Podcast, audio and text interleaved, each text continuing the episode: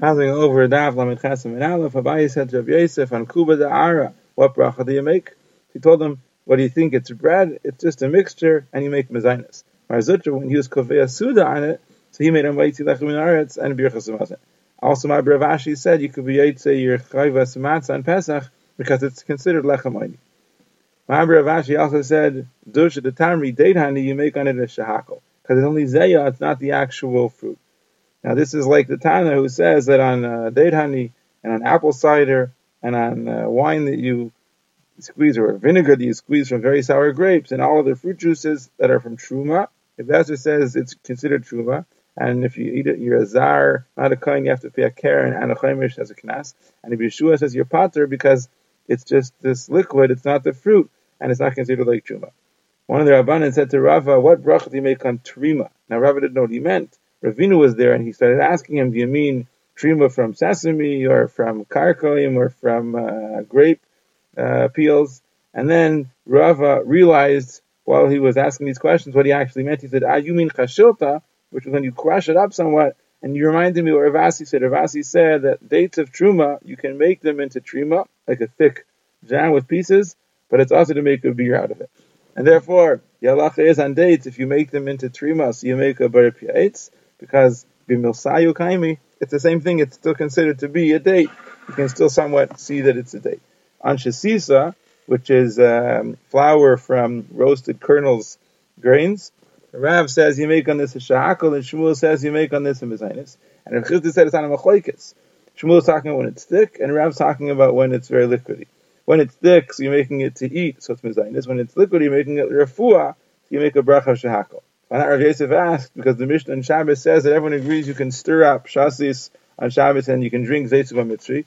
Now, if you're telling me that you're stirring it up to have a refuah, so is it mutter b'chlal on Shabbos to be uh, Isaac and refuah? So Abaye said, well, on you there's also a kasha because the Mishnah says that all foods you can eat leave from their refuah, and all drinks you could drink even for refuah. So how are you going to learn? When's it mutter to eat and drink refuah? When you're just b'chavin lachila, so it's okay. So here too, you're machavin achila, so it's going to be mutter. There's another lashon where it says you're machavin achila, and the refuah happens in mela. So here too, you're machavin the refuah, you're machavin achila, and the refuah happens in mela, and that's okay. Now we need lemaisa rav to say that the bracha is shahakol, even though the Mishnah says that you can drink it, because if I have the Mishnah that says that I can drink it on Shabbos, so that's telling me I chavan is lachila, the refuah comes from mela, and it's not a shaila refuah on Shabbos.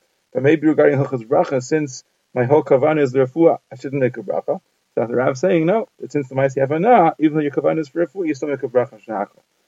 He said in the Mishnah that on bread you see hamaitzi. The one brings a brisa. What the nusach is the correct nusach to say hamaitzi. Tanna Kamma says hamaitzi. Rabbi Nechamiah says maitzi. And Rava says everyone agrees the lashon of maitzi is good because maitzi means in the past he took out the bread minaretz, and that's the appropriate praise for Hakadosh Baruch Hu. But to say hamaitzi, so the machlekes says does hamaitzi mean he took out in the past and it's an appropriate lashon, or does hamaitzi mean he will take out in the future? So the Rabbanan holds it means in the past, like it says hamaitzi l'chamayim mitzurech alamish. He took out water from the hard rock.